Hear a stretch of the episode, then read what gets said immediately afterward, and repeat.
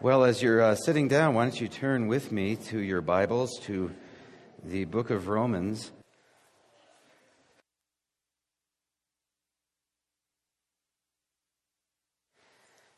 It's uh, Romans 14, and uh, this week we're going to be looking uh, once again at verses 1 to 4. If you remember, last week, for those, how many of you were here last week? Last week we were saved by the bell, right? just as we are getting into the issues that divide us or that might tend to divide us as a church. Like the church was being divided back in Paul's day, uh, the church at Rome, along with a number of others. Every church has discussions, divisions, disagreements, just like every marriage does, every relationship does. And the church is a family, the church is a person, the bride of Christ. And so the same thing goes on there. And uh, I may be a coward, I probably am, but once again this week I thought we'd start at a safe distance, okay? We're going to go back to my former church. And uh, an email I got from a member there. We had been doing what's called the processional communion uh, for a while, where and we've been doing it once every two or three months, where everyone comes forward, you know, takes the elements, and then circles back to their seats. And not everyone liked that. Um, the email went, went, this way Pastor Myers, you have been making the congregation feel obligated to come forward much too often. And we're tired of it. Some people have a need to show themselves off, looking so holy, parading forward in front of their peers and it kind of goes downhill from there. I won't uh, say more. But compare that. I don't, I don't, want to give you any ideas. No, just kidding. Com- compare that to this. This is another email that came, I, I believe, about the same time on the same issue. The first one was anonymous, which always says a lot. Some pastors will never read anonymous mail because then you can just let it all out and get it off your chest, and uh, then you leave it with Him. If you sign your name, it'll probably be more true and more balanced. So this one was signed. And uh, it says, Pastor Brian. By the way, I like Pastor Brian better than Pastor Myers, okay? I always wonder what's coming next when it gets formal. Pastor, you know, like the other one, Pastor Myers. In fact, if you want to talk to me this week about anything I've said, I prefer Brian, okay? Then we can just be friends. Pastor Brian. I was wondering if you have any plans in the near future of going back to the more traditional way of holding communion. My wife and I would really prefer the procedure of staying in our seats. We both find it easier to concentrate on the meaning of this part of the service when we're able to quietly sit and meditate. We also find ourselves less distracted by the, by the line of people. But maybe it's also just how we were raised. That kind of memo, that kind of note is music to a pastor's ears. And none of what I'm going to say today says we don't want to get feedback from you, very honest feedback about what you, uh, you're feeling. But we're going to talk about how 90% of it is sharing it in the right way. 90% of what divides marriages, families, friends, churches. It's not the discussion uh, the, the division, it's the discussion, the way of discussing it that causes divisions. Things can get so ugly in the church so quickly. Some of you have probably seen this over the years.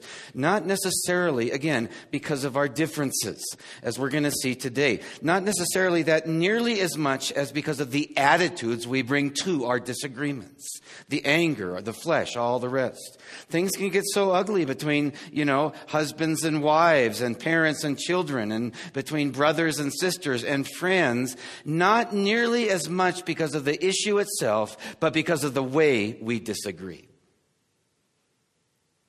You may have seen the cartoon of the church committee meeting. It might have been an elder meeting, I, am not sure. But the chairman of the committee is saying this uh, With our current hard feelings, would anyone object to my praying with my eyes open? Anyone ever been there in some committee meeting? I have. By the way, God does hear us with our eyes open. That's a, another topic, but let me just share with you a story. My father came close to losing his life as a missionary um, because his African driver, who was driving them through the bush, thought that he had to have his eyes closed when he prayed. He was a new believer, and they all prayed. He closed his eyes, and they went off the road into the bush and almost got speared by a rhinoceros who happened to be there right then, too. And so um, that's another story. But my dad immediately started discipling this guy, and the first thing he taught him was that you can close your eyes when you pray, or you can keep them open. either way. But God hears us either way. But when our hearts are closed, He doesn't hear us nearly as well. When our hearts are closed toward the brethren, toward one another in the church, when our hearts shut down, he doesn't hear us nearly like He hears us when we're united in spirit. It's fundamental to everything, climaxing in our worship. It may sound unbelievably good. You may have an orchestra up here, people with top notch voices. It may feel really good. But if we're divided in spirit, if there's not love, to Him, it's a noisy gong and a clanging cymbal.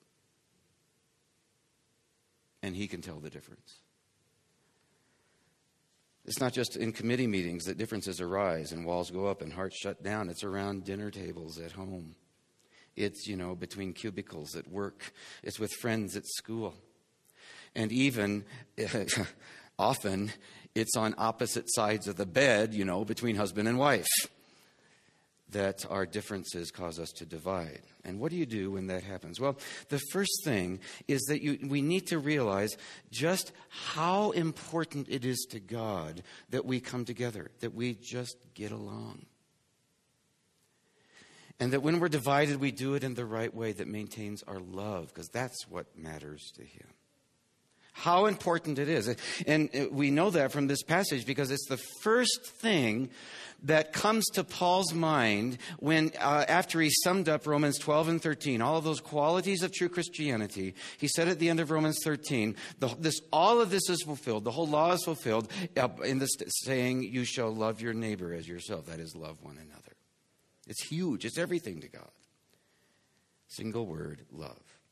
And then when he moves on to chapters 14 and 15, as we just got into last week, to talk about love, he brings up the one thing that more than anything else will sabotage our love. He starts with the chief obstacles to loving one another, and that is divisions that come from not interacting over those divisions in the right way, differences.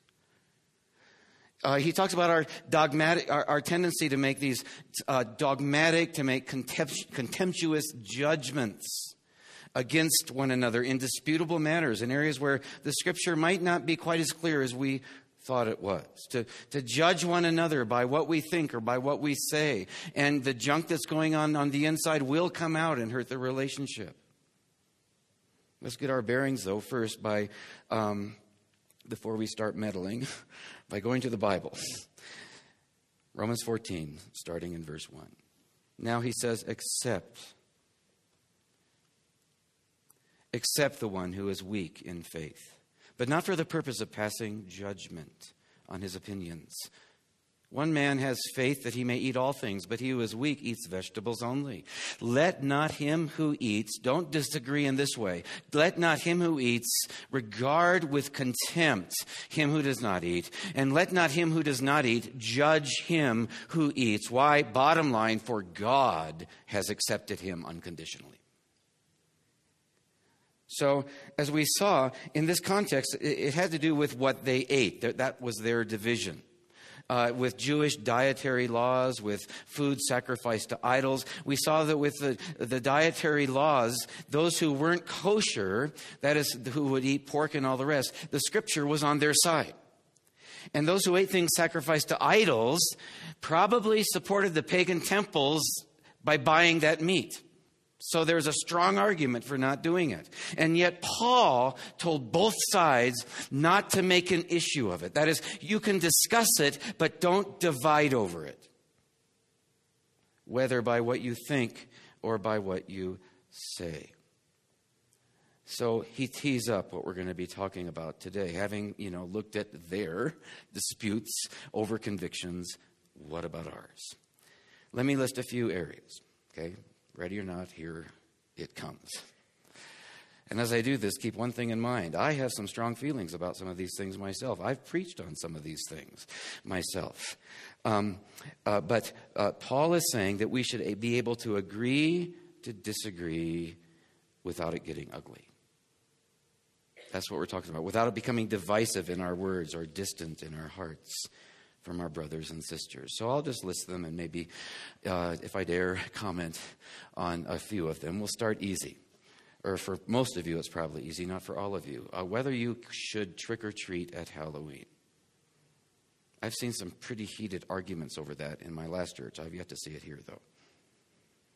Strong opinions here. Another one politics, Democrat or Republican. Let's get it a little more specific. One's view of the president. Do you love him? Do you respect his office? R rated movies. Now, this is one that I pretty feel pretty strongly about, as some of you know. I've talked about this from the pulpit, and yet I've said this. You may have, you've probably heard me say it. If you still go to such movies after all I've said, I guess I'll still love you. And I mean that. Creation versus evolution. Parenting styles. Some people feel that you should let your kids just run wild in the church because this is the time when you teach them that, that Christianity can be fun and enjoyable. Others feel the church is more a sacred place that you need to respect. Parenting styles, alcoholic beverages, being a, a working mother or a stay at home mom, homeschooling versus Christian schooling homeschooling versus public schooling. A lot of strong opinions on that. Abortion. This is Sanctity of Life Sunday, of course, and maybe it's not coincidental that it is today. I found out last week that um, on this very day, I heard it in no uncertain terms that we are not all in agreement on this. First church I've been in that's that way. So, how do we disagree? Worship Need I say more? Worship preferences. Witness this article from the old Gazette Telegraph in Colorado Springs. I don't think it's in business anymore. It's titled Love Him or Leave Him, and Him is spelled H Y M N. Should we love them or leave them? Subtitle Discord over music threatens to split religious congregations. There was a time when the biggest dispute over church music was whether the pianist was playing off key. Oh, for the days. Amen, Eric? Let's hear a Lord. Today, the sound of worship has become a battleground between generations that threatens to split congregations. Indeed, it does. And then they quote Reverend Thomas Long of the Candler School of Theology. He says, Virtually every congregation in America is experiencing some tension between traditional and contemporary forms of worship. He just completed a long Alban Institute study and uh, found that this is indeed true. Great discord over worship. I'll, still, I'll spare you more, but that kind of gives you the point. Worship preferences. Interestingly, we're going to see in chapter 15 that Paul consummates his whole discussion of unity and diversity with worship. And he says the whole point of being united in heart in the midst of our divisions is so that we can worship him with one heart. That's what he wants. He doesn't want a noisy gong and a clanging cymbal. But uh, uh, Thank goodness we don't have to deal with that until May because we're going to do a, a six week deal called 40 Days of Love where we'll break up into small groups and learn the relational principles of Jesus for six weeks, how to really love one another in our marriages and our families uh, uh, outside the church. And that will uh, well prepare us for one of the most volatile issues in the church when we get back to Romans 15 sometime in May, when we conclude our year of the caring community with the issue of, of unity in diversity when it comes to worship. Couple more. Uh, what we did with our Christmas Eve service this year. For some, it was too noisy, too crazy. And for that very reason, for others, you know, the kids loved it, the parents really loved it.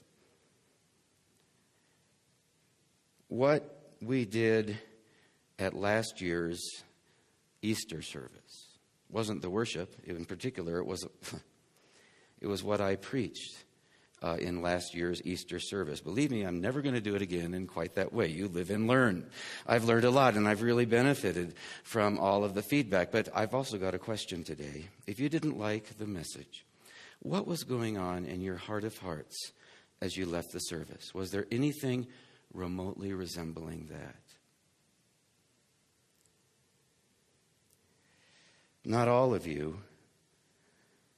That was the case not for all of you, but for some of you it was. What, say, what's been going on in you, what's come out through you with this incredibly gifted servant we have over there, Eric Robertson? Yeah, we need to keep talking. And we hope you do keep talking with us, but just as much, we need to keep loving.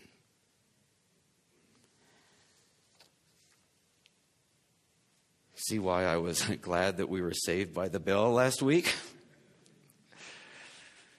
Doesn't count unless you get to this degree of specificity. Say, let's uh, maybe one or two more. What the length and complexity of Pastor Brian's sermons. Just keep it. I've heard Pastor Myers' sermons. What was going on in you when that was an issue? Many of you were very patient and very kind as you expressed your preferences and very long suffering over three or more years uh, until you did express them. And um, not all of you were. On the other side of it, those of you who really liked the length and complexity of Brian's sermons, now that they've been changed, what's going on in your heart of hearts towards your brothers and sisters who you'd strongly disagree with? I've been working on keeping them short, and believe me, I've been really working on keeping this one short. And so let's quickly move on. Just one more, maybe. I'll have mercy, just one more. The uh, Eric will remember this one. The volume of sound at the Good Friday service, and I forgot, was that last year or the year before, Eric? Both. Okay. The volume of sound at the Good Friday service a couple years back, for those of you who were there, if you didn't like it. What was going on in you when you left the service? Was there anything like that? Yes, there was for some of you.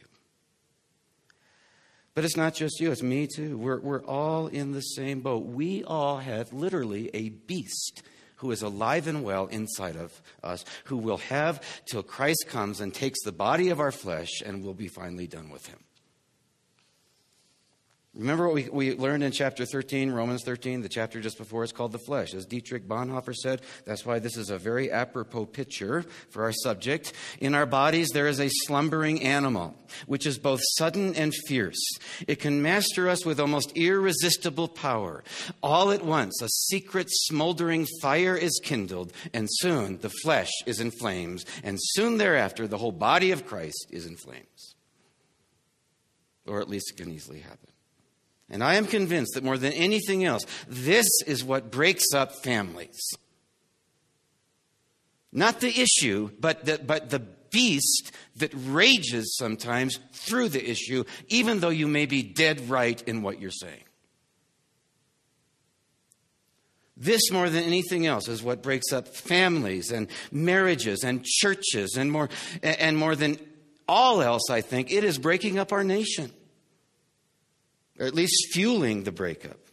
So, are you a part of the problem or a part of the solution? At home, at church, uh, and in the world. You may have seen a letter that went out recently from the Denver Metro Chamber of Commerce. It's called An Open Letter to Colorado's Elected Leaders. Dear friends, now by that one salutation, you can breathe a sigh of relief. Dear, I like that, friends. They're going to say something, but they're going to say it in the right way, right? Election day 2010 has come and gone. The political ads and debates that commanded our attention are over, and those who will be leading our state and nation forward have been selected and are poised to begin their work. Our focus now turns to the future and what we as Coloradoans can do together to ensure that our state grows and prospers. In that effort, we, dash business leaders, labor unions, nonprofit organizations, and advocate groups, we pledge, it starts with me, right? when you're pointing the finger. We pledge to be mindful that understanding how we approach each other and our elected officials as we map the road ahead, understanding how we approach each other is as critical as the solutions we suggest and the outcomes we choose. We write today as organizations committed, it starts with us, to approaching the coming session of the Colorado General Assembly and our interaction with the 112th Congress to approach that in a thoughtful and respect filled manner. And we urge our elected officials to commit to the same pledge. That's what we're saying today. It was signed by 59 Colorado businesses, labor unions, advocacy groups, Action 22 Associate General Contractors of Colorado, the Bell Policy Center. On it goes all the way down to the conclusion. The Chamber is encouraging anyone who is interested in signing the Pledge for Civility Anyone interested in signing the pledge for civility to visit the website, you may want to write it down. I'm going there www.denverchamber.org.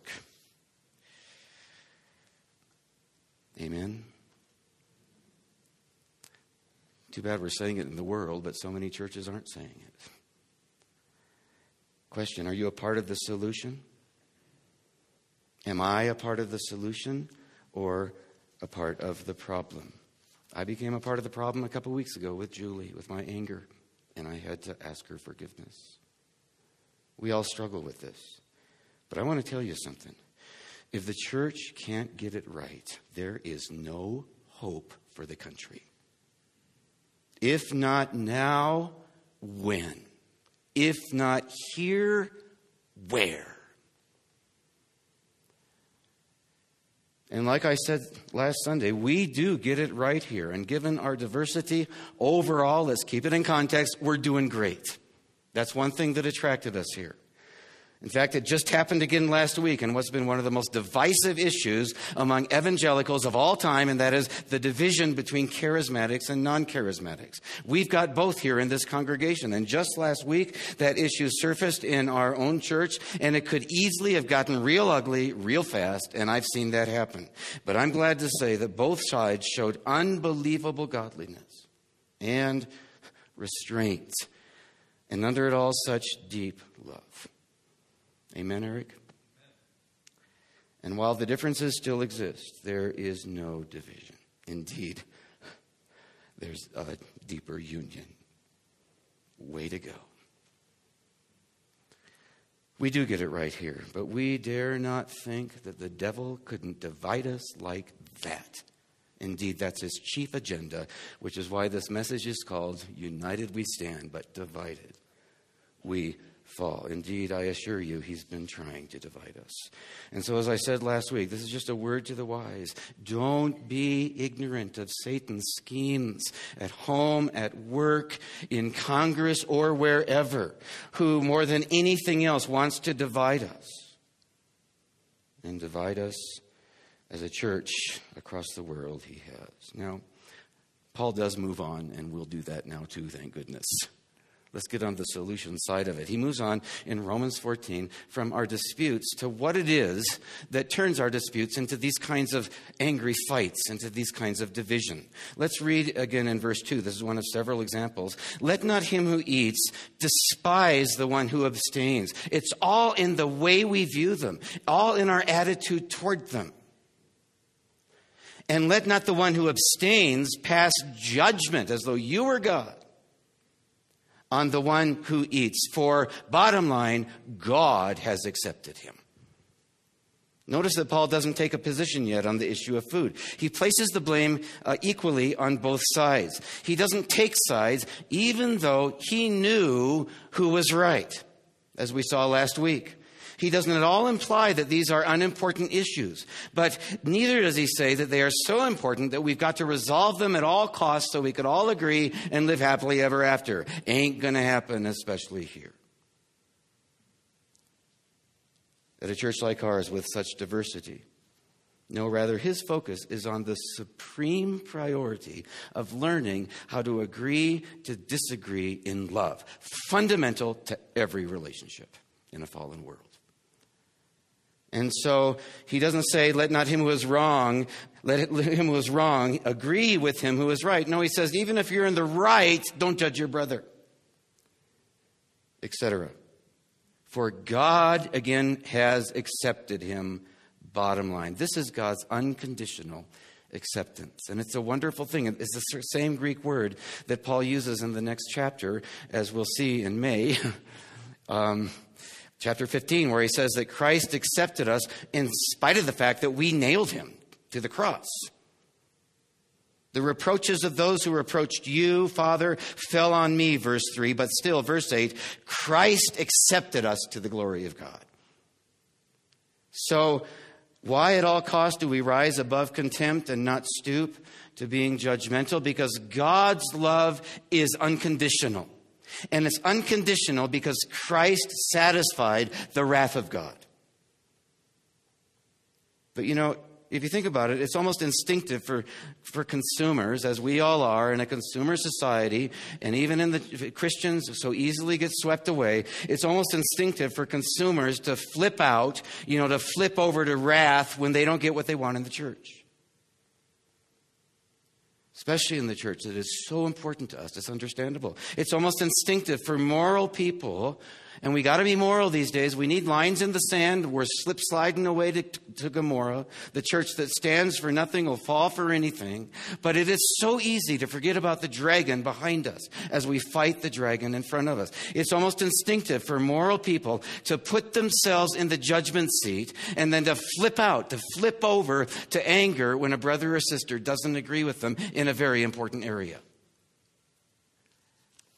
Forgetting that Christ Christ died for that brother or sister. Christ already bore all that wrath. He bore the wrath for the worst that they could possibly be or do, so that now God has accepted them.